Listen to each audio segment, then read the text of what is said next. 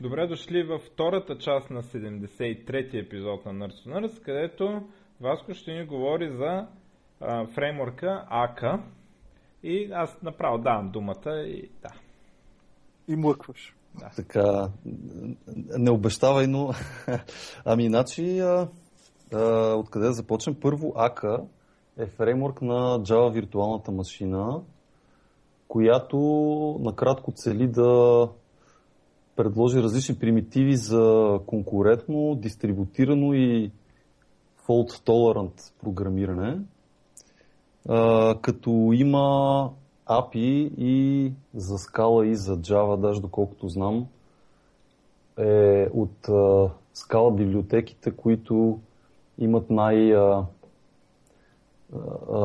най-юзабъл Java API, т.е. покрива 100% горе-долу това, което може да се прави с скала. Като Ака е много силно повлияна от, от Erlang, където години наред се опитвали да решат такива проблеми, как нали, да направим софтуера по scalable, по-fault tolerant. Значи те са известни с това, че пишат а, а, едни такива фон свичове, които имат uptime някакъв нечовешки от 99,999 с общо 9 нули. А, общо взето от се опитват а, да направят същото. А, и така централна концепция и нали, основен примитив в АКА е актър, така наречените актъри, а, които пак а, отново нали, са заимствани от, точно от Erlang. Тук, само за да не да? загубим част от хората, Извинявай, че те прекъсвам. Абе, ние всъщност имаше един, а, имаше един евент за АКА, който се организира в София наскоро. Questers го организира. Един от лекторите там беше някакъв служител на Окадо. Нали, там с Васко се видяхме. Васко не знам какво мисли за тази лекция. Мен, мен, мен ме на кефи. Нали? А, но, но Пича обясни всъщност, че в момента нали, всички знаем, че процесорите, така да се каже, а, скоростта им не расте. Мисля, това, което преди получавахме, ти пишеш и съответно, когато го напишеш, ще имаш два пъти по, по-бърз процесор и това ще върви два пъти по-бързо, вече не съществува. Това, което сега се получава, имаш все повече ядра, ядра, ядра, имаш някакъв сървър с N на брой кора, с, а, нали, с хипертрединг и така нататък. Всъщност, че ти щеш, не щеш, трябва да пишеш а, multi-thread application.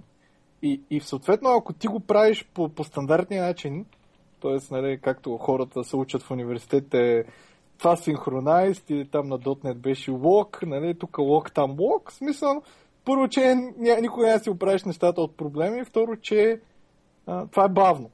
Нали, локинга е бавна. И, и всъщност АКА, тя и затова може би става толкова популярна, че тя предоставя някакъв в смисъл, то е блокинг, обаче не е блокинг от теб механизъм за писане на concurrent application. Защото ти не се занимаваш с това да, да правиш блокинга, нали така? Поне, поне аз това, това, което разбрах от лекцията на този пич, който Витек Соваде, както там се казва. Да, да. И, и всъщност, нали, това е такова, че, че така е измислено всичко, че тия актьори, за които ти спомена преди, нали, хората, като чуят актьор, аз го свързвам с някакъв изкуствен интелект и с нещо и, нали, но да, така има измислено, че... терминология в изкуствен интелект, но... Да, че всъщност, аз доколкото разбирам, актьорите викат помежду си някакви методи, whatever, но всъщност това викане не се случва.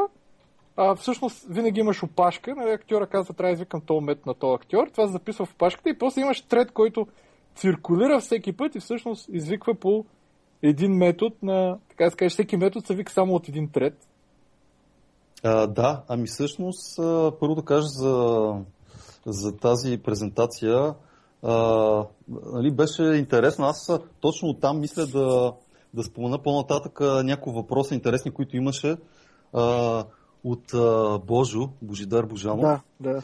А, но иначе, нали, съвсем правилно така си уловил, че идеята на, на АКА е а, да, да разчупа този модел на блокинг и синхронни приложения. И на практика там се набляга много на, нон-блокинг, на асинхронни на асинхронна комуникация и всъщност а, а, точно това а, нали, се случва и при акторите. Акторите са като а, те, те са някакви обекти, които а, комуникират помежду си само с меседжи, които нали, според конвенцията следва да са immutable, защото ако са uh, mutable, пак uh, стигаме до същите проблеми, от които се опитваме да избягаме. И освен това, това, което е интересното и uh, необичайното е, че uh, всяко изпращане на съобщение е асинхронно, т.е. Нямаш отговор от другия актьор, дали съобщението е пристигнало, какъв е отговора.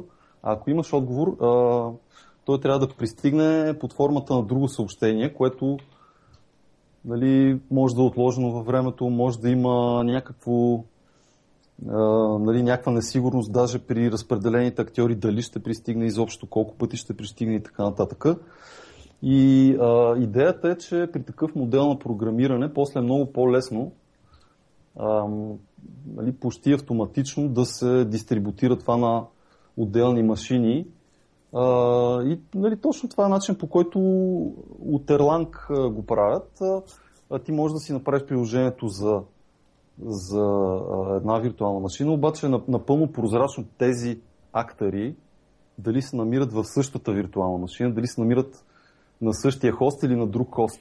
Значи, а, абстракцията да, само да довърши, има една абстракция, която при, имаше референс към актор, но той не се знае а, точно къде е. Това е Значи, аз както го виждам, това, това дето Найден го каза, не е правилен начин на мислене. В смисъл, то не е за, за да вземеш перформанс, в смисъл АКА като фреймворк, целта му не е да, да вземеш перформанс, целта му е да вземеш стабилност, в смисъл такъв, че ако умре нещо, нали, да, да продължи да работи системата, ако някой от а, ама то, това ами мога да това също, и това също. продължи с смисъл, ти можеш да си правиш микросервис архитектур. Аз всъщност, добре, ако примерно правиш микросервис архитектур, това, което правят Netflix, да кажем, нали, при тях се получава, а имаш каква би била разликата? Вместо да имаш актьори, да имаш микросервиси, които се ръмват на една или повече машини, и вместо да, да викаш метод, в смисъл в момента, доколкото аз разбирам, на ако си на една виртуална машина, ти пращаш съобщение, той има някакво блокинг queue,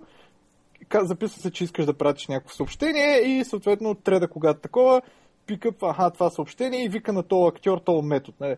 Така, и, и съответно имаш колбек, който ти си подал, който после пък ще извика при теб. Каква е разликата с това да ползваш микросервиси? Да кажем, не че съм фен на микросервисите, а, но и да викнеш микросервис, съответно да му подадеш колбек, който да се извика след това и микросервиса като мине, така да се каже, да, да ти извика, да, да извика теб. В смисъл, м- Ами, между другото, има, има много допирни точки, съответно от а, нали, хората, които ползват АКА, много говорят за това, че а, може тези микросервиси даже да се имплементират чрез актьори. Да, то актьора на практика си е сервис, който просто не се извиква директно. Да, да точно така. И, и актьор е точно така на нивото на сервис. А, а, а, значи, а, що се отнася до перформанса, това е нали, доста такъв спорен проблем как, как точно да се а, направи. Нали, като цяло а, една от главните цели е не само за перформанса, ами да се направи едно приложение да е scalable и да е fault tolerant, т.е. Ако, ако падне примерно единия хост да може друга част да продължи и така нататък.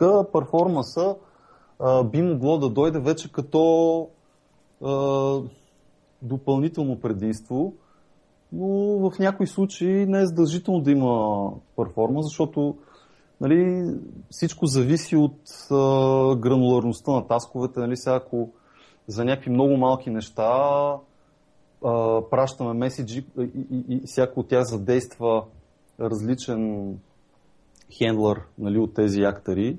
Има много актьори, които ги правят тия неща. Значи може да, да нямаме де-факто перформанс и improvement, да, да нямаме подобрение. И всъщност аз си спомням, че имаше и някакви такива uh, от дълго време правяха се някакви презентации, фирми, които искат да направят перформанс, отказват от uh, разни мултитредит модели, по, а, нали, правят всичко на сингъл тредит, които, което се, чрез което се обработва бързо едно Q.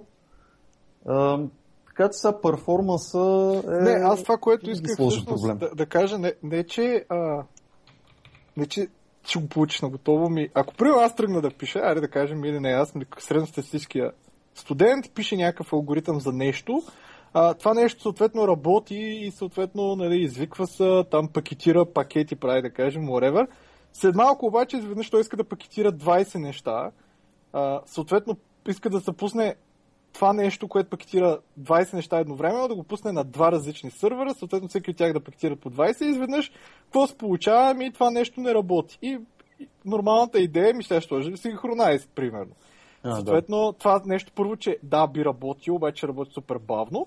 И съответно, ака ти дава вариант, в който ти първоначално така да го напишеш, че после ти да не мислиш за това, че това нещо може би сега след малко ще рънва от, от 20 сървъра и че всъщност ти ще имаш 20 копия на този актьор, а всъщност фреймворка да е той, който ти хендълва, поне аз така разбрах, да ти хендълва всъщност ти, напис, ти написвайки го правилно, ти си гарантираш, че в един момент, ако това нещо трябва да скелне, ще скелне, без ти да си променяш твоя код.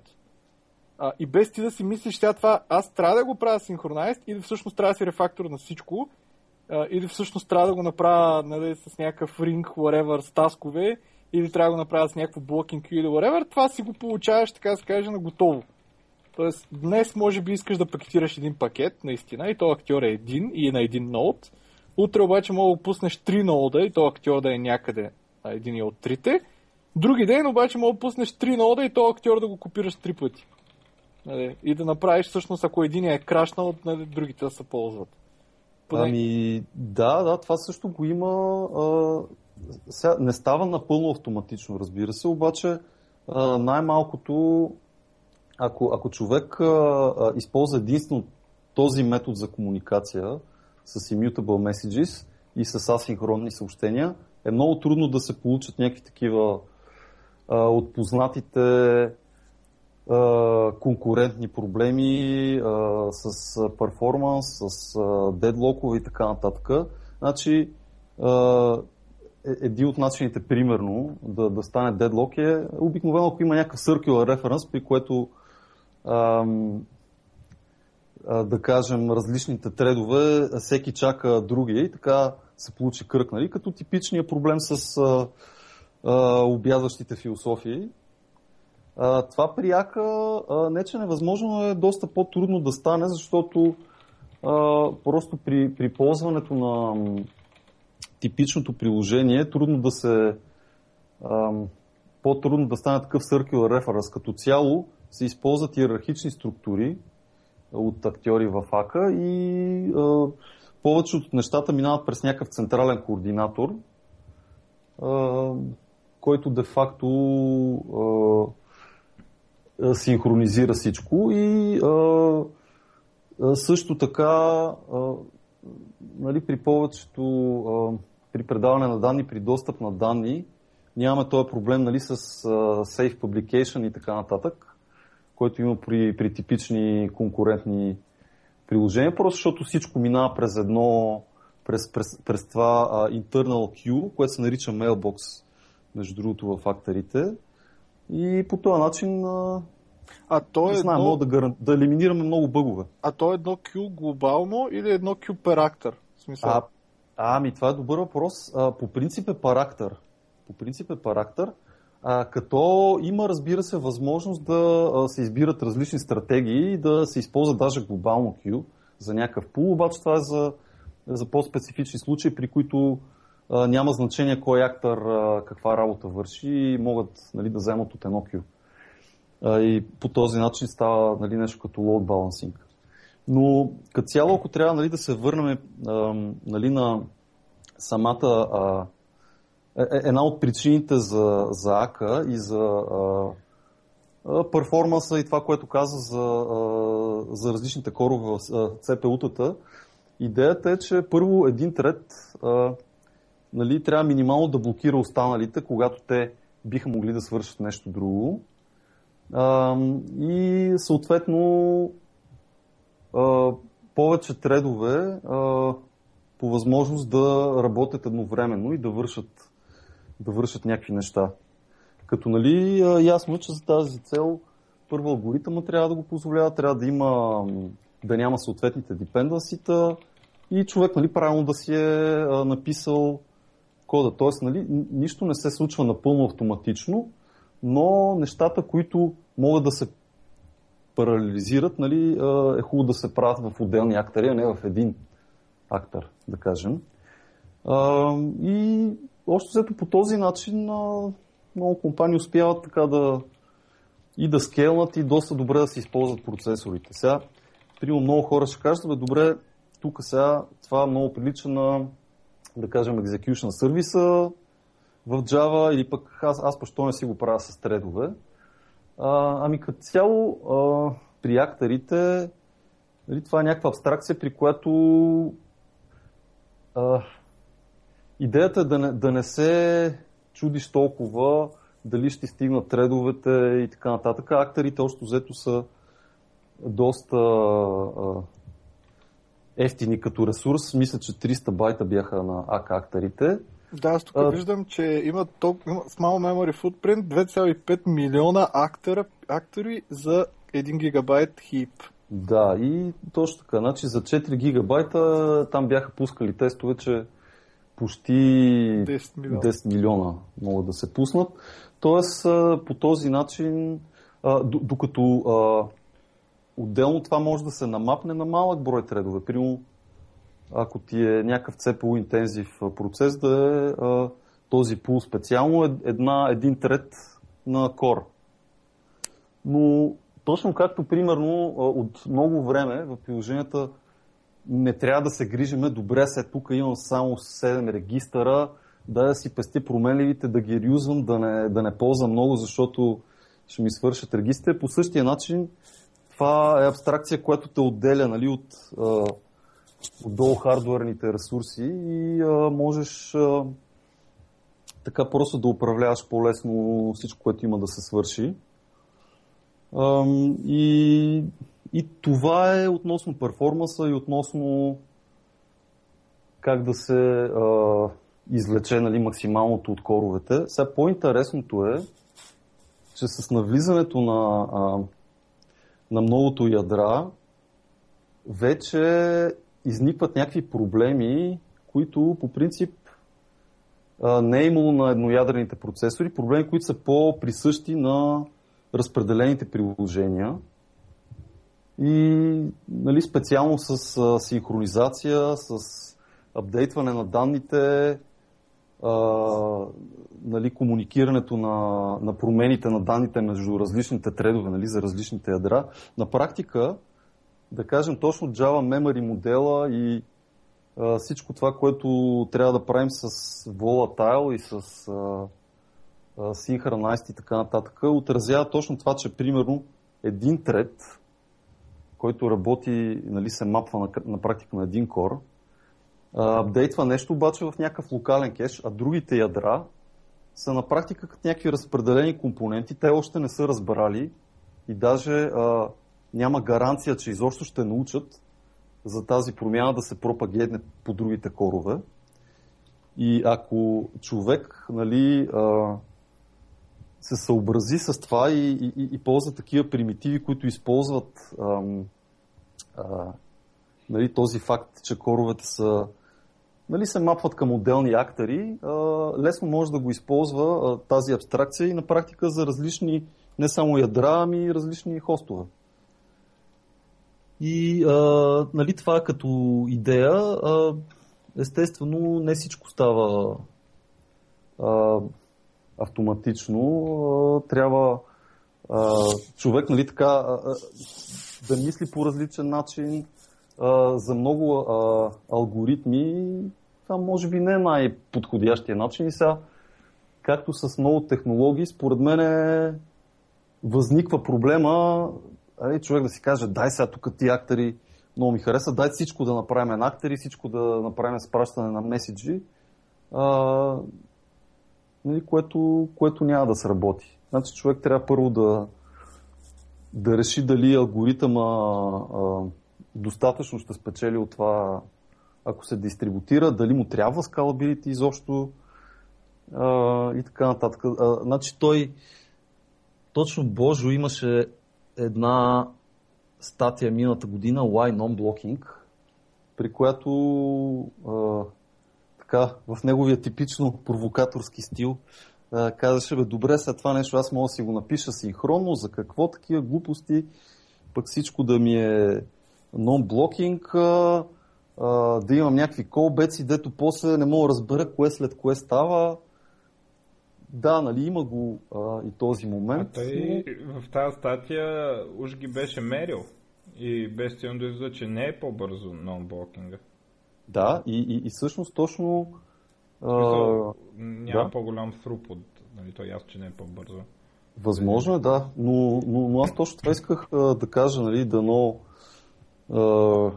хората се разбрали с перформанса, не винаги има гаранция, но за мен е това а, не винаги е и а, най-важното нещо. Нали? А, а, а, интересното на акторите е, че първо а, може по-лесно да се дистрибутира и да се скелне.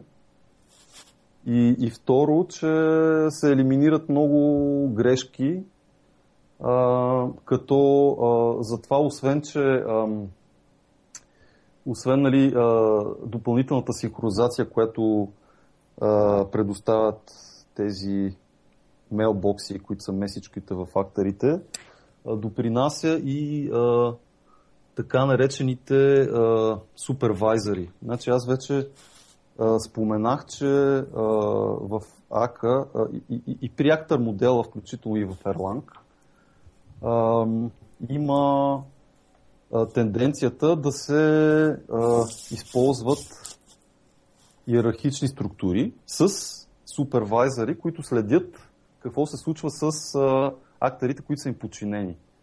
И а, в зависимост от това, а, нали, какво се случва с тях, те могат да изберат различни стратегии какво да правят, вместо а, нали, а, а, на едно място да се решава а, какво, какво да се прави с всички типове грешки. Значи, типичният стил програмиране е в нали, стандартен език като Java а, да почнем сега насякъде с едни трайкетчове, неснати. Аз на много места съм виждал, примерно, три нива в един метод неснати, трайкетч блокове, допълнително трайкетч блокове в Finally блока, в под Finally блока и, и, и това в един момент нали, мога да те побърка. Нали, аз на една от презентациите съм а, а, показвал част от а, истински код нали, в една от компаниите, които а, работех. А, а, само изваден от try блоковете, наистина така малко плашещо е. А, това, което са а,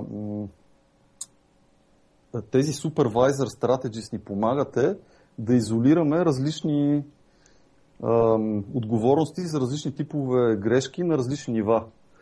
А, и, и като това, което се случва е, че а, примерно има някакви актери, които са а, на най-низкото ниво, някакви като лъркари. А, те се опитват с ограничен тип грешки да, да боравят. Ако актера фелне или умре, супервайзера а, след, а, го разбира след известно време, като има алгоритми за това, да кажем, фейлер също така се счита, ако мрежата прекъсне или ако, да кажем, виртуалната машина а, започне нещо да, garbage колектва и практически е unresponsive, защото започва хиляда пъти по-бавно да работи. Това също се възприема като фейлер. На практика има такъв алгоритъм, с, а, при който се използва някакъв хардбит,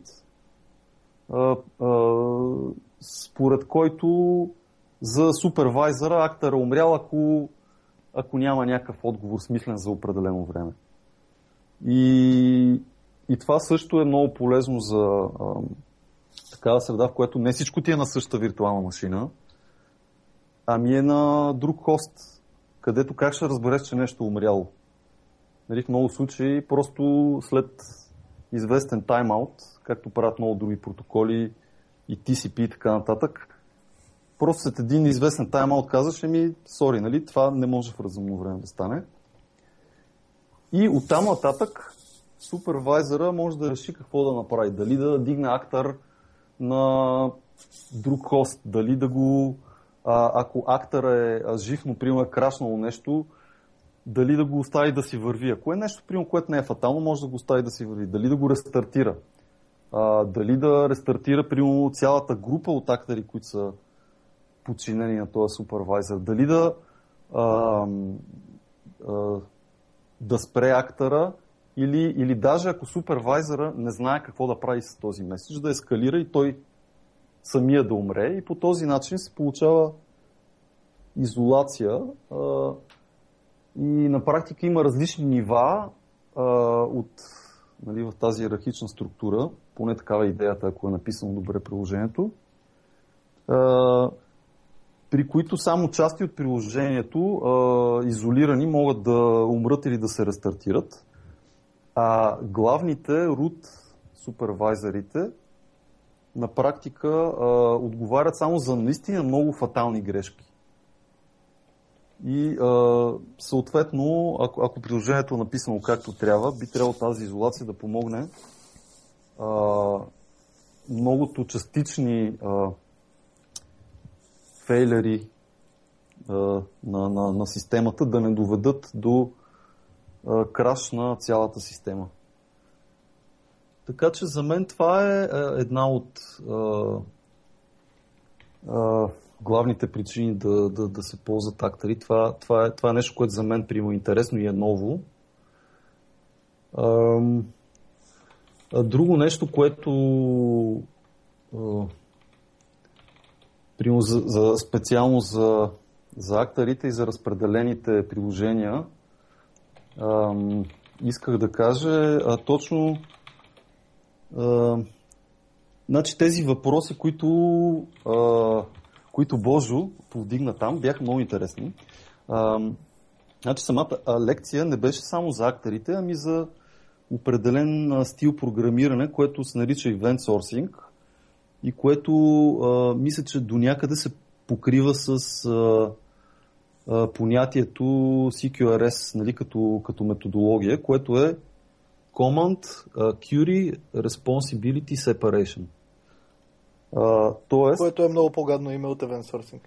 Да, така е, но uh, обяснението беше, че по принцип за всяко нещо се генерират ивенти, а, вместо да се... А, и, и това ти е основния модел на системата, и вместо ти да мютейтваш, примерно да записваш нещо в базата, при което ти губиш стария стейт, ти а, това, което правиш е да, да пускаш immutable event за, което, а, за това, което се е случило. И след това а, просто ти имаш някакъв снапшот текущ, а, който е по-скоро като оптимизация, но не ти е основен а, източник на стейта и ти по всяко време можеш да а, реплейнеш тези ивенти и да достигнеш до а, някакъв валиден снапшот. И това общо взето дава много предимства. Едното беше за дистрибутиране, че по този начин а, лесно можеш да дистрибутираш това, което се случва на различни хостове и да го направиш по-скелабъл, вместо да синхронизираш по една база данни, да кажем, и всички да я чакат. А, но имаше си и други предимства. Примерно, може да правиш някакви, а, ако имаш някакъв бък, нали си прецакал стейта в базата, можеш да фикснеш бъга, след това да реплейнеш ивентите и правиш нещо като рестор, при което всичко е окей. Може да имплементваш фичери с задна дата. Това виждали ли сте го да работи? Ами, доколкото знам, това е сравнително специализирано и не работи навсякъде добре. Тоест, не, а, отново, не, не навсякъде си струва да, да, да се имплементира. За някакви такива финансови институции знам, че а, го използват сравнително успешно, защото там имат някакъв подобен модел. А, да кажем, нали, а, ти, ти искаш да изтеглиш някакви пари, обаче сега вместо да чака да се синхронизира на едно и също място, то пуска ивента и в последствие нали, това се апдейтва и а, може нали, някой друг сървър да го, да го процесне и така. То всъщност нали, на самата АКА, сториджа е, е на практика такъв, т.е. те никога нямат а, сегашния вариант, записват всички... Нали, има такива актьори, които са persistent актьори. И те да, актьори да. всъщност записват само... А, не записват, нямаш текущия стейт, ами записваш всички промени на стейта, които са съществували от, от създаването на актьора до, до момента. Ами да, това по принцип не е централно за актьорите, но това е, е едно надграждане, което е някакси много естествено за актьорите точно. Специално това, за което говориш е, а, нали, има един модул AK Persistence, който е сравнително отскоро, от AK 2.3 или 4 нещо такова. А, но нали, нещата още взето са преплетени когато се говори за AK е трудно да не се спомене за Event Sourcing и CQRS. Но а, нали, сега като обясни горе-долу какво е Event Sourcing и CQRS, а, нали, мога да обясни въпросите на Божо. Значи, да, но само преди това а, да не, кажа, да? Мишо, значи, всъщност на, на твоя въпрос някой виждал ли го е да работи, не би ли трябвало отговора да е всички, които ползват AK Persistence, на практика го използват това нещо. Аз това въпрос Смисъл, зададох, а... защото а, в предишната фирма, дето работих, по там проекта, а, имах един колега, дето голям ентусиаст а, по, а, за CQRS и го имплементираше. Не е бил, и... да не е бил цифра? Или не? Не. а, не, в .NET проекти, така, в смисъл без дистрибютет и такива неща, нали, смисъл няма Ака, няма Orleans, няма никакви такива. Просто а, имаше такой с а, ивенти и а, се ни обясняваше каква е голяма далавера. Абсолютно никой не видя никаква далавера и никой освен него не можеше да го ползва това. И, а каква нали, беше мотивацията тогава? Ами, е това с, че, с бъга, дето да мога да ги реплейнеш после ивентите, ако си омазал стейта. Да. и също а... Той твърдеше и, че много по-ясен е кода, ама никой не го разбираше. А, има, имаше и друго, освен бъга. Имаше... А, защото апдейтвахме много инсталации и ако не ме лъжи памета, искаше да го ползваме това и за като един вид да менеджва до коя версия сме апдейтнали. Ама ми се губи вече. То аз, както казах, не го разбирах много. Какво точно ами, прави. цяло, специално за event сорсинга, а, мотивацията за много от компаниите е, примерно, ако ползват някакви NoSQL решения и така нататък, или пък различни типове бази данни или разпределено някакъв клъстър, сега за да не правиш някакви неща, като нали, да синхронизираш по някакъв начин по базите данни, което не можеш, и за да не, а, понеже няма начин всичко да го обединиш в транзакция, минават на CQRS, при което се решава този проблем и а, като се стримват тези ивенти, а, на практика всички в крайна сметка стигат до един consistent state в един момент. Всички елементи.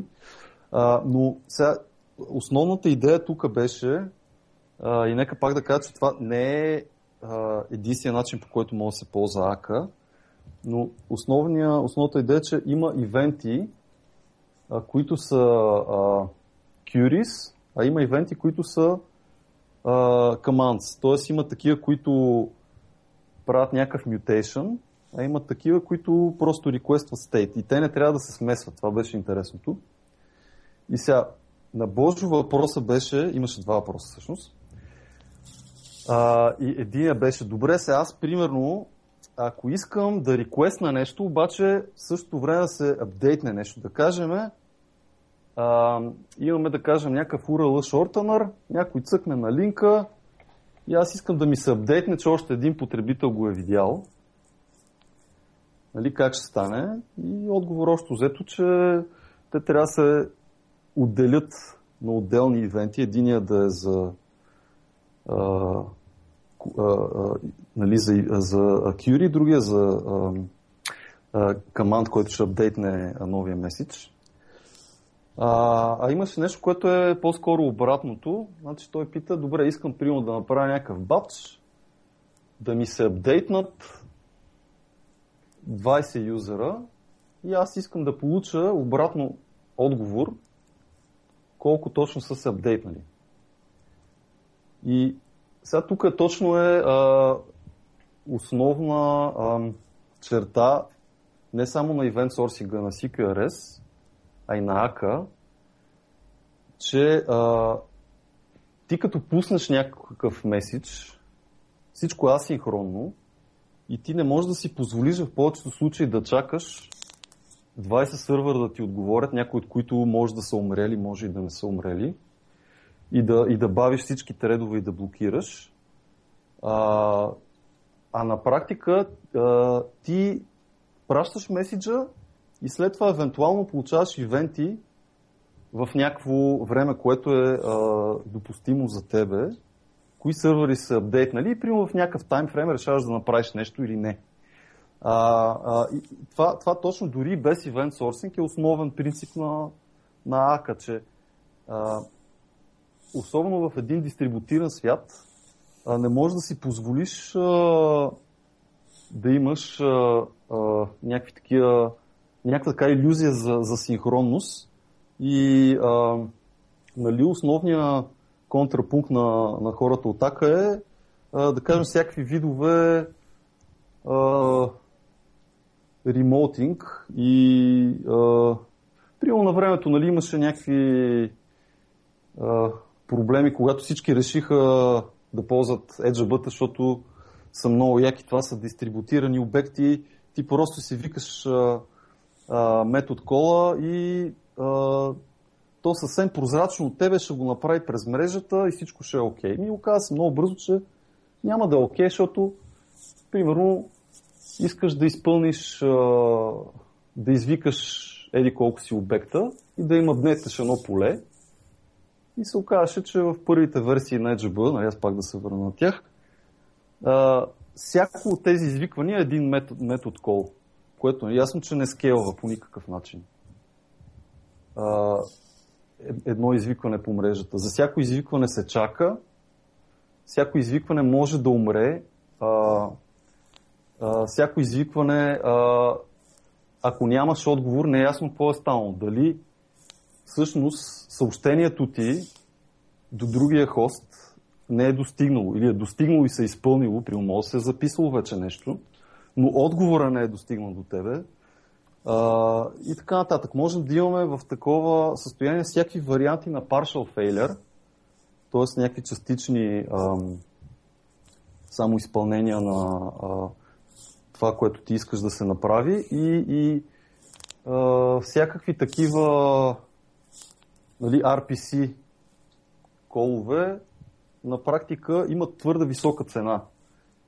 А, нали, твърде бавно е това, за да, за да се работи и не е добра идея да се прави прозрачно за юзера, че определен кол а, се случва по мрежата и трябва да е reliable. Много често може да се постигне много, много по-голяма, по-голямо бързо действие, ако правиш всичко асинхронно а, и не чакаш за всеки отделен кол да ти потвърди, че е минал, а, а в последствие да събираш ивентите а, и, да, и да решаваш а, след някакъв таймфрейм какво се случва, ако част от нещата не са минали.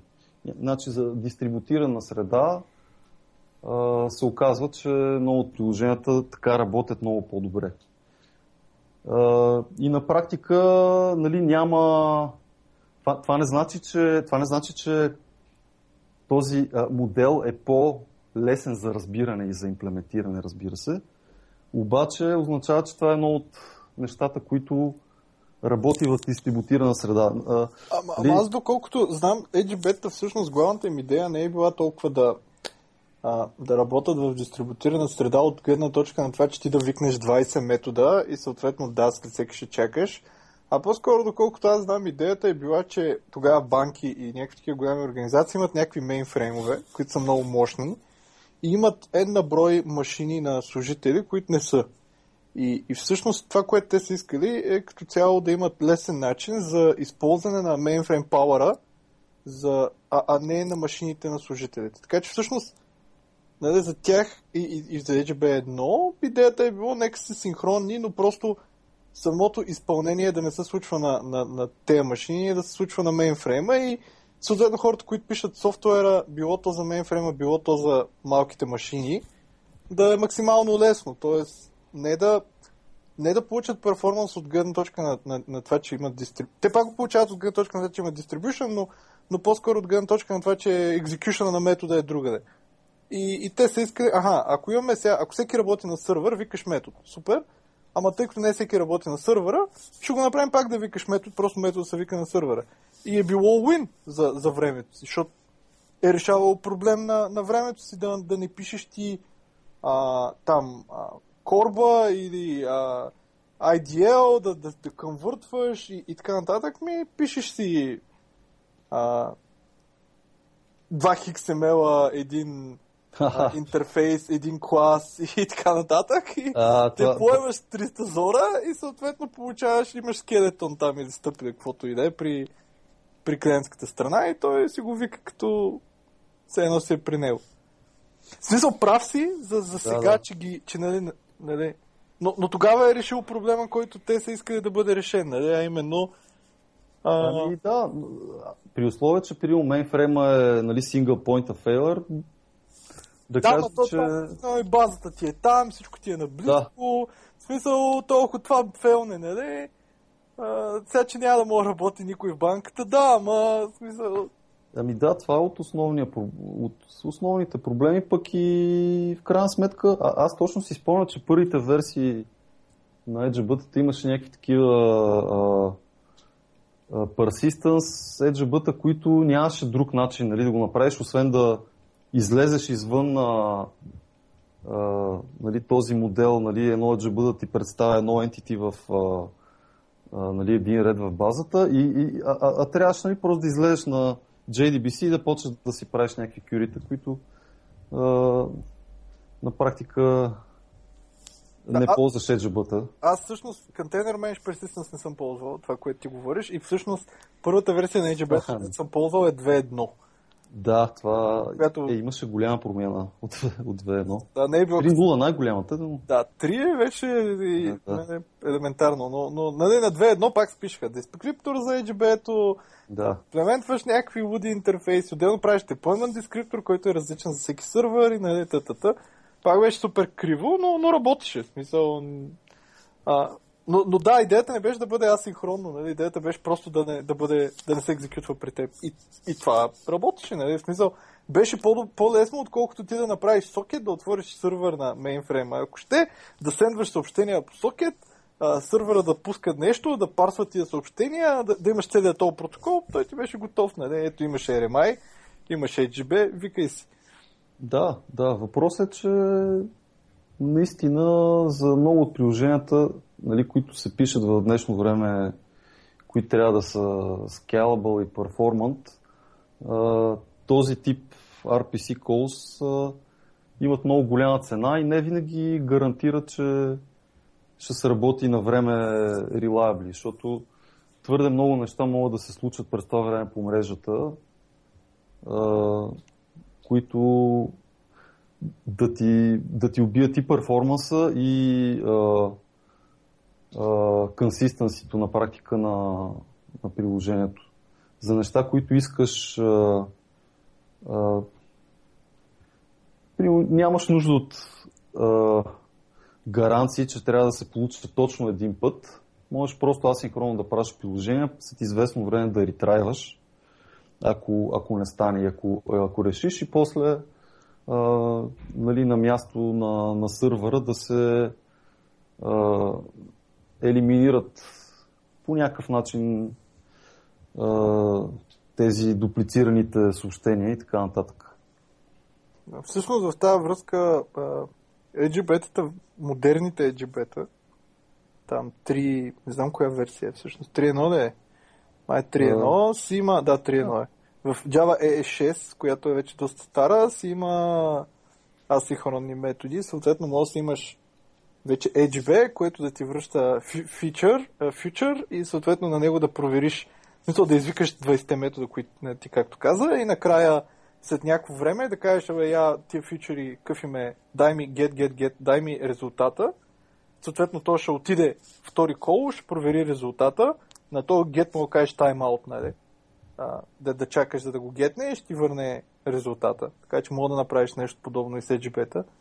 А, даже, в смисъл, тук ми ще каже, а, в .NET имаме async. Абе, Мишо, аз чуда, как мога да, канс, да кенселнеш кол в .NET, бе? С cancellation token. Ама, не, не, имам предвид, ако, ако ползваш това, което е на, език, на езика на ниво async, викнеш метод и след малко искаш да го канцелнеш този метод.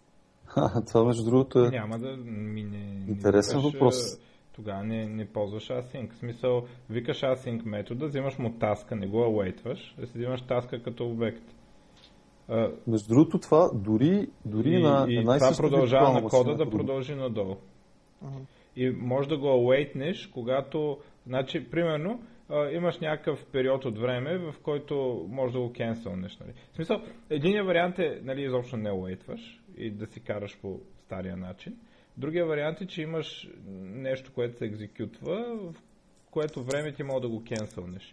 И... Но, но, но не използваш синтакси Sugar, ако искаш да, да, да имаш възможност за... В смисъл, нямаш възможност за... А... През времето, когато... Await да кажеш cancel. Да, да. Uh... да на, на EGB-то, нали, на, на тия, мога да ги нещо също, да, да атемпнеш да, да ги нещо, нали? Въпреки, че си ги извикал, преди да кажеш на фьючер, на фьючера get и всъщност можеш след това на, на фьючера да провериш дали е бил кенселнат всъщност. Да, между другото, да, това е проблем, това е който... Също, нали? Да, да, да. То, да. то го нямаш на ниво език, да. да. Аз а, просто да чух, като го имаш на, като хубаво, като на език, как, как, как се го измисля кенселваш, не... Всъщност, Сяк да. се замисля, не съм сигурен. Ама вижте сега, примерно, това, това е проблем, който съществува да дори, дори в една и съща виртуална машина, да кажем в, в Java, нали, имаше един метод ThreadStop, който го депрекетнаха, защото разбраха, че не може да работи. И в един момент най-доброто, което решиха, че мога да направят е ти просто да сетнеш един флаг, този метод искам, нали, този трет искам да го, да го стопирам и, и процеса сам да се сеща от време на време, да проверява този флаг и да стопира. Така че предполагам, че нещо подобно да, бе, ма то май в EGB се прави по такъв начин. В смисъл, ти да. трябва да си заложил да е cancelable, за да мога го кенселнеш. Да. Смисъл, ти, ти всъщност атемптваш да го кенселнеш, но то може и да не се кенселнеш, защото той, който го е написал, може да не проверя флага, че всъщност ти искаш да го кенселнеш. Нали? Да, пък и освен това, а, ти като си го написал, нали, зависи на каква грануларност, смисъл на колко често ще го проверяш този флаг. Да, да. проверяш твърде често мине, да. в някакъв цикъл, ще се забавиш твърде много и няма смисъл. Така че това отново е някакъв проблем, който не, е, не е тривиален. То може би идеята е, че всъщност ти на ниво EGB имаш някаква транзакция, може би, и тази транзакция къмитваш, когато се върши метода и съответно ако докато върви метода и той прави наистина някакви калкулации, някакви прости и, и къмитва някакви неща, но в смисъл инсъртва някакви неща, но в момента ако получиш cancel и ти го провериш този cancel преди къмита, можеш просто да ролбекнеш всичко и да кажеш cancel на го. Не, да. Което е окей, okay, смисъл. Така, Макар, че ми е интересно, примерно с Ака как би работило нещо подобно, ако ти викнеш метод, актьора получи някакъв ресивне, някакъв метод кол, почне да прави някакви неща и ти в един момент, в смисъл тези неща не да се инсъртват билото в базата като, като частични промени и ти в един момент, ако искаш да ролбекнеш, може би не мога да канцелнеш, трябва да, да направиш някакъв това, което ами... всъщност ундо на, на ченджовете, които са направени от този актьор, да, предполагам, че един от начините, ако не записваш в базата, ако не е свързано с някакви а, там мутации, може да пратиш при някакъв cancel message и съответно актьора да проверява от време на време а, дали е пристигнал такъв cancel message, дали има смисъл да, да спре това, което е почнало. Иначе, специално в дистрибутираните среди, много се опитват хората да правят някакви неща, които са първо идемпотентни, да кажем, това решава проблема, ако имаш дупликът меседжи, които правят едно и също, те би трябвало да имат един и същ резултат, нали, независимо дали са извикани един път или два пъти или колкото и да е пъти. А, друго нещо, което а, също а, работи добре е а, а, примерно а, а, нали, меседж или операции, които могат лесно да се ревърснат. А, и това, да кажем, с event sourcing работи добре. защото при можеш да реплейнеш предишен снапшот. А, а, Докъдето не... искаш ти, да, а не до края. Да, друго нещо, което в а, дистрибутираните среди се ползва много е, значи имаше едни структури, а, които а, на практика се мърджваха техния стейт и а, само, че сега не мога да се точно как се казаха и независи от, независимо от това в какъв ред се а, пристигнат съобщенията, в крайна сметка резултата ще е еднакъв. Тоест, нали, води до eventually consistent нали, състояние, уеднаквяване на стейта на всичките нодове, когато пристигнат. А, само да ще проверя след малко точно как се казваха. Да, аз между другото тук гледам, че пише а, на сайта им пише Selection of Production Users. И нали, там ги има обичайните Amazon, eBay, страни, да. Cisco, това, това, но това, което ми прави впечатление, има ги и Blizzard. между Последни. Да, значи CRDT се казаха тези структури, като имаше нали, различни тълкования за съкръщението. Едното беше Conflict Free, Replicated Data Type, другото беше Commutative Replicated Data Type и така нататък. Идеята е, че а, нали, те лесно могат да се а, синхронизират, като просто се еплайнат, независимо в какъв ред. И примерно, доколкото си спомням, в някакви такива сервиси, които, в които имаше да кажем, нали сещате за едновременно редактиране на документ нали, в Google Wave, имаше такова в Google Docs, mm-hmm. там използват някакви такива структури, при които нали, отделните юзери а, нали, се пращат през цялото време някакви ивенти, а, кой какво и къде е писал а, и, и те се аплайват като нали, могат да има някакви рейс кондишени, кое ще стигне първо и така нататък, но алгоритъмът е такъв, че винаги да има нали, някакъв детерминистичен изход, който да не, да не въвежда, нали, да не се получава inconsistent state. Um... И, и, и, и така, това, това е още взето тук всичко е надграждане на над АКА и а, как специално бихме програмирали, как бихме решили много от проблемите, ако ползваме АКА само с помощта на Message Passing. А, искам да аз да задам един въпрос. А, как изглежда, примерно, едно съобщение на АК? Смисъл, а, от гледна точка на апито. И ще кажа, що питам, защото ам, а, в .NET света има едно нещо наречено Orleans, дето е горе-долу еквивалентно такова. Има и AK.NET, което е порт на AK. И, нали, съответно, аз те неща не съм ги ползвал, затова малко само от четене ми е трудно да разбера и примерно на тези деца на тима на Orleans ги питат нали, какво, какво е основното предимство на Orleans пред AK и съответно AK.NET. И те казват, че а, за тях, те сигурно има много минимални такива малки разлики, но едно от най-важното било, че статично има статично типизирани актьори и меседжи, което явно в АКА не е така. Тоест, предполагам, че меседжите или там вида на актьори се определят някакви стрингове или не знам как си го представям това. Не, my object подава. Ами, да, по принцип меседжите са, в, в скала специално има една структура, която се нарича case клас. Мисля, това е като обикновен клас, само че е immutable а, и е нещо като запис. Тоест, ако може да си представите нещо, което лесно може да се сериализира на JavaScript, да кажем, на JSON. А, а, имаш ли възможност а, да, как, как, да сбъркаш, да, да, бе, да. Това, което, да, това, което пита Мишо е, че... Да, типизирането ли? Не, Чай да обясня аз. На, да, да. на Ака и мен има на кефи, че всъщност ти да подадеш някакъв метод, ти викаш, ти взимаш един актор реф. И на този актор ref или там whatever му казваше tail или не знам как беше метода и казваш string, с string казваш меседжа, който искаш да подадеш или нещо подобно и после казваш там обекта или не знам какво казваш. И после в, в самия актьор имаш някакъв метод receive, on receive, не знам какво, в който проверяваш. Да. В който правиш, ако меседжа ми е такъв, еди какво си, еди какво си, еди какво си. Ами, по принцип, а, знам, че не, се, а, а, не е единствено, единствен вариант да се подават стрингове. Сега не знам какъв е бил този. Но въпросът е, че не, не, но има ли нещо, което да...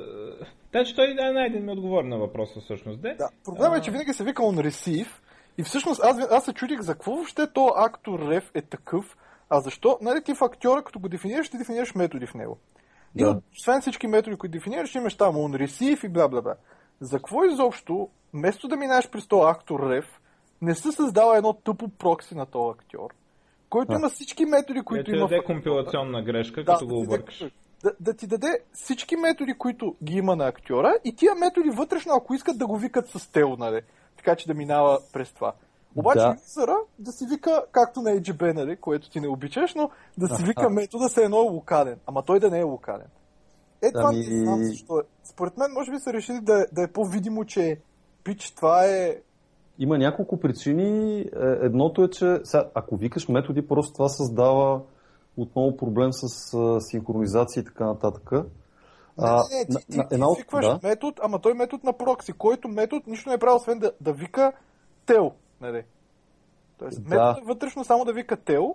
Да, да, да. Ами виж, а, и, а, една от причините е, че а, нали, актьорите, а, нали, нещо, което а, не споменах до момента, те могат да си променят и behavior и хендлера, т.е. при по-сложните stateful актьори, а, има една команда Become, при която те изведнъж могат да процесват други меседжи и съответно а, се променя и структурата на обектите, което приемат и, и това на практика означава, че динамично се променя type signature на този метод, който можеш да приемаш. Сега, точно, точно за вас обаче има отскоро актьори, които са typed actors, а, при които имаш type а, а, нали, с ограничението на това, че метода не може да ползва become, има type actors, при които а, може да ти проверява type системата какъв е актьора, какъв е, о, а, какъв е, извиняйте, типа на меседжа и дали е правилният, който може да хендълва. А то по дефолт екстендваш на type актьор, така ли? А, по дефолт да, но това е защото... Да, Преди е имало един, а вече има untyped и typed. Сега вече има и typed. Typed е просто вече като... No. Разши... Да, като, като, като екстеншън, който е от, сравнително отскоро. А, и има, нали, има си предимствата, но въпросът е, че Ма... точно някакви такива по-сложни а, Ама въпросът е, ти него пак ли го викаш през, през ActionRef и пак ли го викаш през там или GetSelf, което ти връща ActionRef и, или пък мога го извикаш да получиш наистина наследник, който екстендва оригиналния актьор и в който наследник имаш методите абсолютно същите, каквито би имал в оригиналния актьор. Тоест, е, дали методите, получаваш... Значи ти така или иначе извикваш един и същ метод tel, не, не извикваш различни методи, но те са с различен сигничър. Примерно, ако обектът ти е от а, нали, тип, да кажем, receive tweet и така нататък, после този tweet нали, се а, в скала специално се мачва много удобно с pattern matching. Сега предполагам, че това, което ви притеснява, е, че в Java е сравнително не е толкова елегантно и се губи type safety, ако се проверява типа на, а, на тези актьори, но точно това е идеята, че се губи част от силата на актьорите и, и, и, и, и в момента има type actors, но те имат нали, някои ограничения, които другите uh, untyped actors стандартите нямат. Не, не, идеята, доколкото разбирам на Мишо, е, че всъщност ти можеш да да, да извикаш... Моб... В смисъл, Мишо, проблема е, че ти не викаш метод, доколкото разбирам, а ти викаш меседж. Ти само подаваш immutable message. Да, ти подаваш меседж на един и, и, то, същи метод. И то меседж може да е от някакъв тип. Примерно то меседж може да е от тип uh, card data, да кажем. Да, а причината, и... причината да има акта реф е, че просто а, нали, с тая абстракция а, нали, първо можеш актьора да е, то ти скрива къде е актьора, нали, което разбрахме се, нали, че да, може да. и с прокси да се направи, обаче ако е с прокси и сега двама викнат два различни метода, как ще разберете кой първи трябва да се изпълни? По този начин няма ли две различни кюта? Идеята е самия актър. Не, не, то проксито ще е прокси към едно и също кю. Просто да. е... Две, а... имаш две проксита, ама сочат към едно и също кю. Както е, може с прокси, да. но, но окей, те се решат. Ма идеята е, че ти винаги викаш тел и после подаваш меседж типа. И на практика ти не подаваш кой да е метода, който се извиква, и подаваш меседж типа. И после винаги явно се вика да. on receive и в on receive мога да провериш това instance of какво е, дали да, е instance of card data или whatever.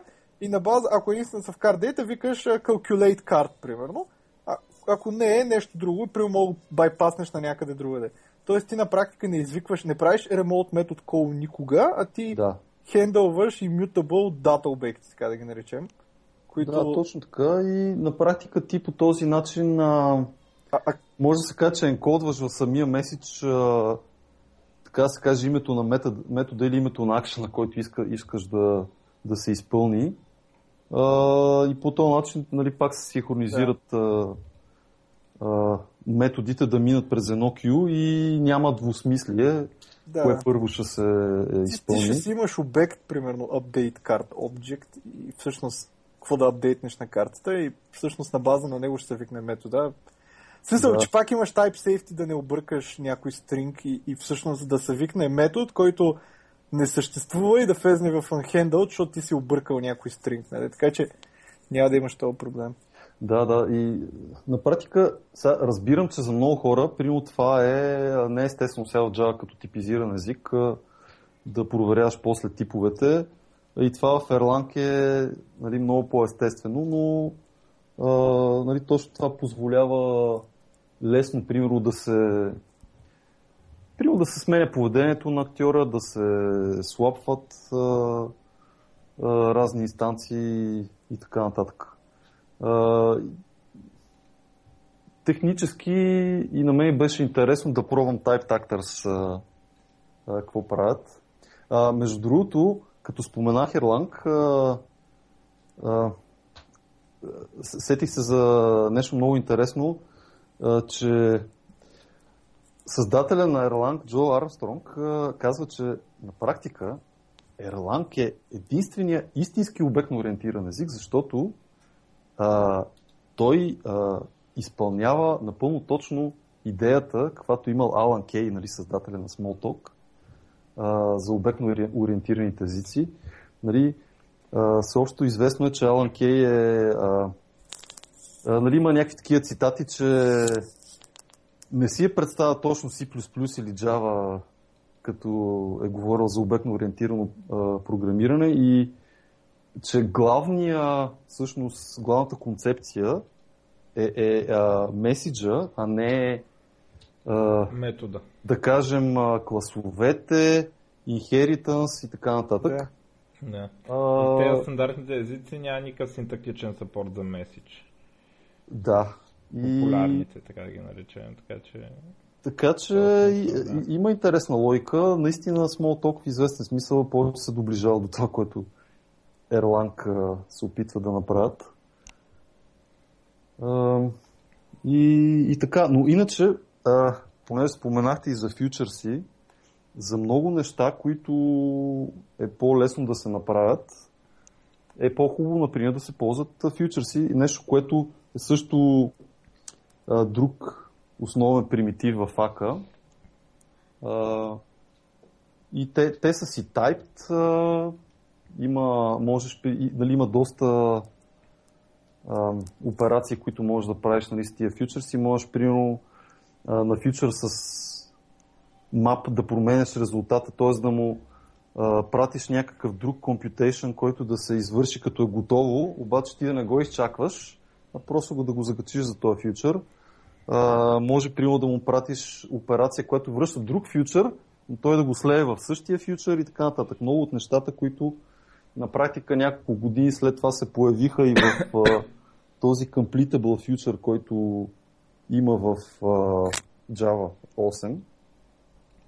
А, и нали, човек ако разгледа още взето интерфейса на Completable Future и този, който е в АКА и после официално влиза в скала, библиотеката, ще види колко много се доближават и колко според мен колко много влияние има, има от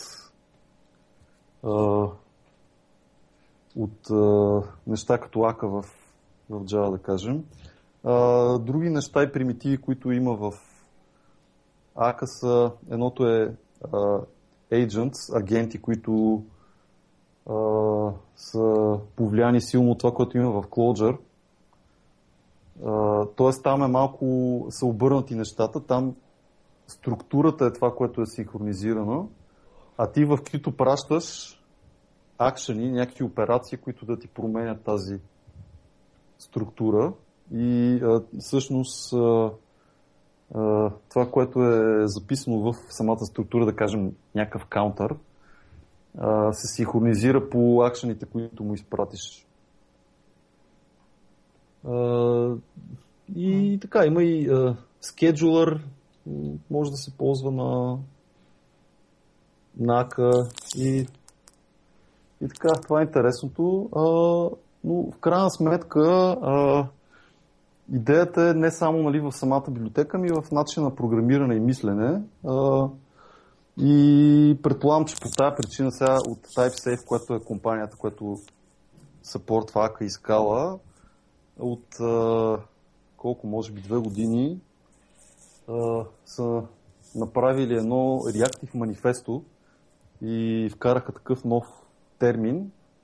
Нали, какво трябва да е Reactive Application, нали, трябва да е responsive, трябва да използва message passing, общо взето описват много от нещата, които Ака ползва, но това нещо специално няма нужда да го правиш точно на Ака. На практика, примерно Erlang вече приложенията вече са реактив. Нали, още години, десетилетия, даже преди да, да се появи този термин. А, така че това е, това е новото. Нали, за, мен това е интересното. Не е конкретната а, технология или фреймворк, а начина на мислене, както и примерно с скала. Нали. Не е интересен точно езика, интересно нали, функционалния начин на мислене и така нататък. А, а ти съответно можеш това да го приложиш на който и да искаш език, на някой е по-лесно, на някой е по-трудно. А, и нали, отново да кажа, не винаги, не за всяко приложение това има смисъл да се направи. Нали? Не за всяко кода ще стане по-четлив.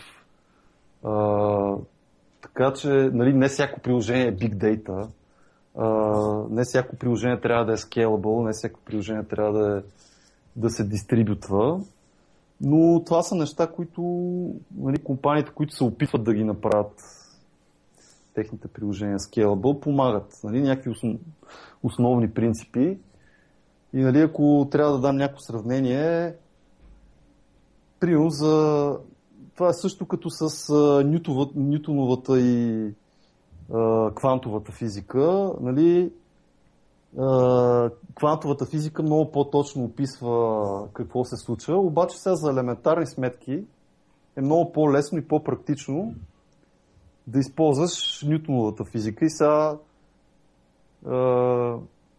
учениците, нали, които изчисляват такива задачи, два автомобила се движат, сега не вземат да правят някакви сложни сметки какъв процент от скоростта на светлината и колко се изкривява времето, ами просто използват а, простички формули, с които да постигнат резултата. И по същия начин, ако нещо нали, няма смисъл да е дистрибутирано, може би яка не е а, нали, а, event sourcing не е добър модел, но според мен е най-малкото за concurrence и, и, и failover при, а, примитивите си струва да се да се ползва. Ако приложението има някаква степен на конкуренция, някакви неща, които има смисъл да се правят паралелно, аз и бих избрал Ака без да се замислям, защото толкова проблеми просто ще спести по трет синхронизацията и така нататък. спазват се много от принципите, които ги има и в в Java Concurrency in Practice или Effective Java на Joshua Блох. При навсякъде съветват, използвайте Immutable Messages, използвайте Safe Publication, еди кои си структури нали, помагат нещо да е Safe Publication. Значи това, ако ползвате просто АКА, по начина по който се нали, е, е, е планирано да се ползва, се спестяват много от тези проблеми. И това е общо взето прекалено твърдо е, трудно е, прекалено трудно е да се напише някакъв, някакво по-голямо приложение а, и да се елиминират всичките concurrency бъгове. Нали, проблема в повечето случаи, че приложението ти работи локално, обаче крашва по много странен начин в продъкшн след няколко месеца или, или пък, че има някакъв дедлок и на твоята машина хубаво работи, обаче не мога да скелне. Ако нали, знаете, че а, ще трябва да се справяте с такива проблеми, по-добре си нали, направете услуги и ползвайте някакъв фреймворк, някакви примитиви, които са на по-високо ниво на абстракция, отколкото а, нали, да пишете с тредове и локове. На практика в днешно време тредовете и локовете са като да пишеш на асемблер. Нали? Прекалено много грешки можеш да допуснеш и прекалено бавно става девелопмента. Е, тук имахме гост, дето каза, че става по-бързо. Кое? Девелопмента на асемблер. На асемблер, каза, че става само два пъти по-бавно всъщност. Ама то това се избивало, защото програмата Runtime, като се изпълнява много пъти, рано или късно, Ага. Това перформанс гейн ще надмине времето. Дет се спенна да Да, между Много интересна теза беше. За някои неща простички може и да е така. Обаче сега, примерно, за някакви много сложни разпределени алгоритми и така нататък, просто никакъв шанс. Не, не мисля, че някой човек е способен нали, да направи на асемблер нещо, което... Той си беше писал блок, да. какво да не CMS. Може, възможно е, да. Обаче е примерно за такива неща, яко се объркват нещата, ако трябва да дори, дори си да пишеш. Нали? А, ако трябва да правиш нещо, което е а, вече конкурент, я дори да не е конкурент, нали? А, всичките тия проблеми, които отдавна сме ги решили с garbage collected езиците в голяма степен, а, Нали, как ще напишеш нещо, което без Garbage Collection, което е с много тредове и ти трябва а, сам да си алокейтваш и деалокейтват. Нали, за много алгоритми, кой тред точно трябва да деалокейтне, да си го отделил? Нали? Просто толкова бъгове могат да възникнат, че а, нали, според мен точно това е в днешно време а, част от проблема с security бъговете, че още се пише на много ниско ниво. OpenSSL, нали, примерно, колко често му намират някакви бъгове. Просто според мен трябва да се използва някакъв език с по-високо ниво на абстракция. Или, или не език ми, прямо фреймър, който не позволява да правиш тези бъгове, които иначе можеш да правиш. Дали те довеждат до security проблем или стабилност проблем, и така, това е Добре. друга тема на разговор. Да, ние много дълго ударихме вече. А, само ще те питам, ти ползва ли си, примерно, Ака с Spring? А, и всъщност, а, дали, дали си, тук гледам, че има някакъв проект. Добре. Че гледам, че е доста, в смисъл, може да се направиш да, да си прави компонент скан самите актьори, съответно да имаш Абе да си инжектваш сервисите, които имаш, Spring сервисите в, в актьора и да Найден като един фанатичен почитател на Spring, да. с него църква на Спринга, е длъжен всичко да го направи Всичко да бъде вързано с Spring. Да, с иначе не използваме. Може, да. Ами, може би може да, но не съм го пробвал по не, принцип. Да. да. да има някакъв модул и Защото аз тук намерих някакъв, ама той е Макар, че той е толкова гледам от 30 септември 2015 поста, така че явно е много. Добре. Да, все понеже ме хинтнахте, че а, вече е продължило, а, като така завършък, ако на хората им е интересно а, какво се случва с Ака, сега има а, два екстеншена, които са много интересни, които са експериментални, но скоро нали, трябва да ги релизнат. Едното е примерно с ака клъстеринга има интересни неща, които могат да се правят с нещо, което е клъстър шардинг се нарича, при което можеш а, а, автоматично да нали, с определена стратегия да релокейтваш актьор от един хост на друг, което е прозрачно за другите. Нали, да кажем, ако няма ресурси, а, при някакви условия или ако хоста гръмне, а, това, което е в този клъстър шарт, автоматично да бъде преместено на друг, да се дигне актора там и той да получи меседжите, които са били за стари актор и това да е прозрачно за останалите. И това а, признавам, че не съм го пробвал, но звучи интересно и точно при аз бих, бих писал нещо като облаци или такива неща, бих пробвал с нещо такова. А другото нещо интересно е Aka Streams, което е а, нали, опит да се създаде а, нещо, което е подобно на а, Java 8 Streams до някъде, а, но отдолу се базира на Actors, по-scalable е а, и е а, type safe, т.е. идеята, че имаш а, някои основни компонента, един е source, в единия край и синк в другия. По средата имаш флоу с някакви неща, които трансформират или филтрират а, меседжите по а, някакъв начин, който е типизиран, нали, да отбележа, че по този начин имаме Type Safety. И съответно те обаче имплементират и нещо, което се нарича back pressure, т.е.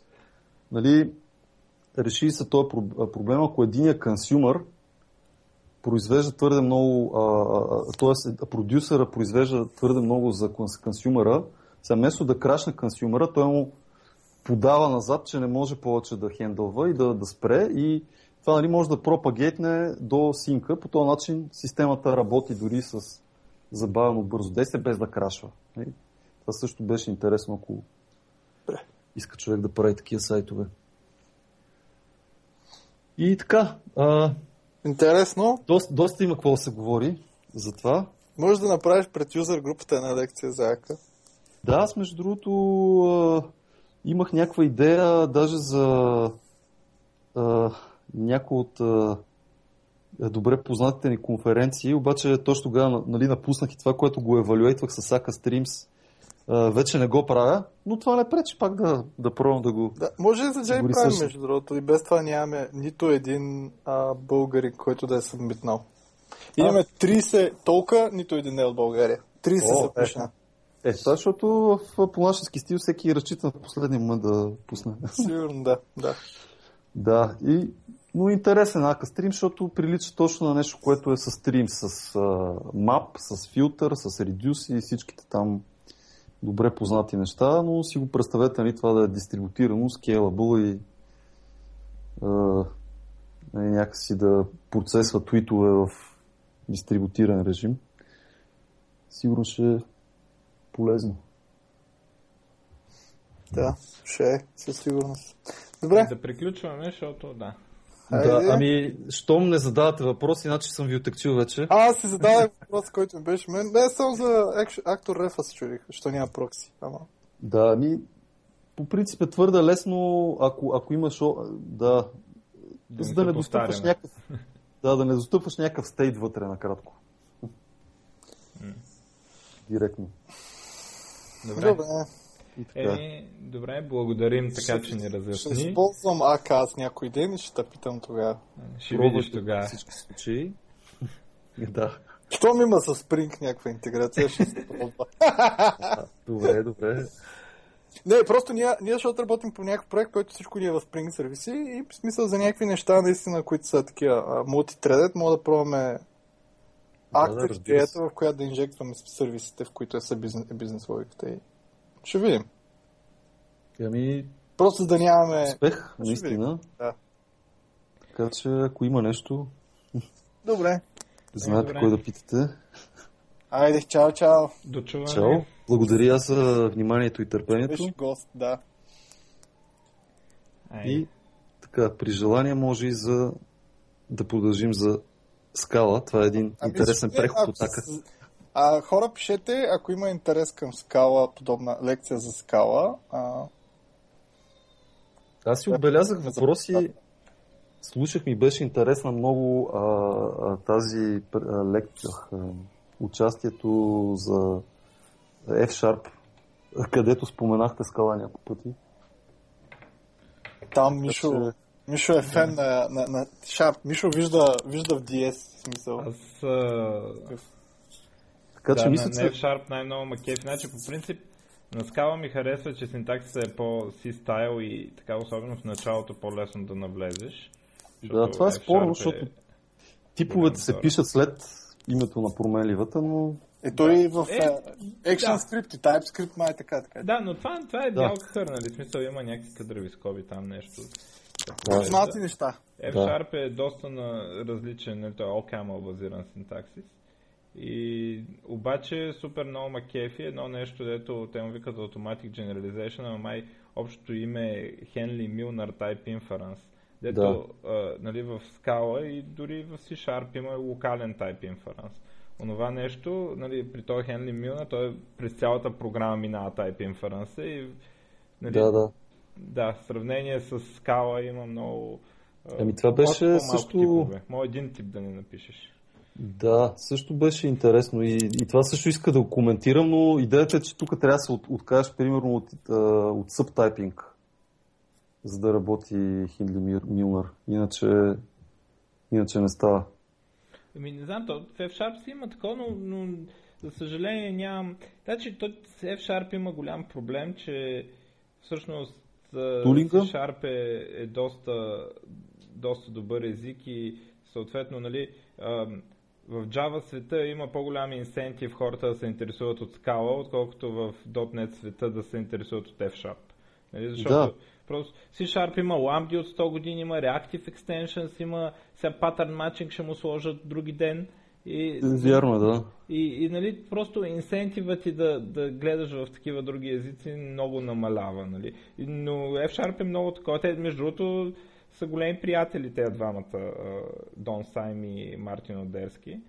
да. Работили са заедно там някъде много отдавна. Ерик а, Майер, който е да. май един от архитектите на Link. Да, и той. И, Ето, и, и, и в два, между друго много интересен факт, че Generics и в Java и в C-Sharp са направени съответно от тези двамата. От да. Мартин Одерски, от Дон Сайм, нали? Така, така. Мартин Одерски заради език наречен пица, пък в .NET заради, заради F-Sharp. Нали, да, еми да, може да оставим нещо за разговора за скала, но според мен, който му е интересно, който му е било интересно за F-Sharp, ще му е интересно и за скала на да, да, JVM света. Абе, то тук е Sharp е на почет. Слушателите. Слушателите са Sharpaджи. Е, Аре се. Не може да се научат много неща и от а, други платформи. Така че... Да, да, да. То особено нали, в този случай, при положение, че има толкова портове от едното на другото, обикновено в посока от Java към а, .NET, нали. Крайна да. сметка, нали, някой ако ползва .NET и нали, смята, че Ака би му решила проблемите, ами няма нужда да си мигрира проекта на Java, има Aka.NET. Нали? Да, да. Ами, на практика това е, ако нали, някой иска, мога да го напиша изцяло на Erlang, но ако иска да ползва java може да, да ползва Ака. Добре, ами Добре. айде да приключваме. Айде. Чао, и... последно вече. Пак до чуване. Следващия път. Чуване.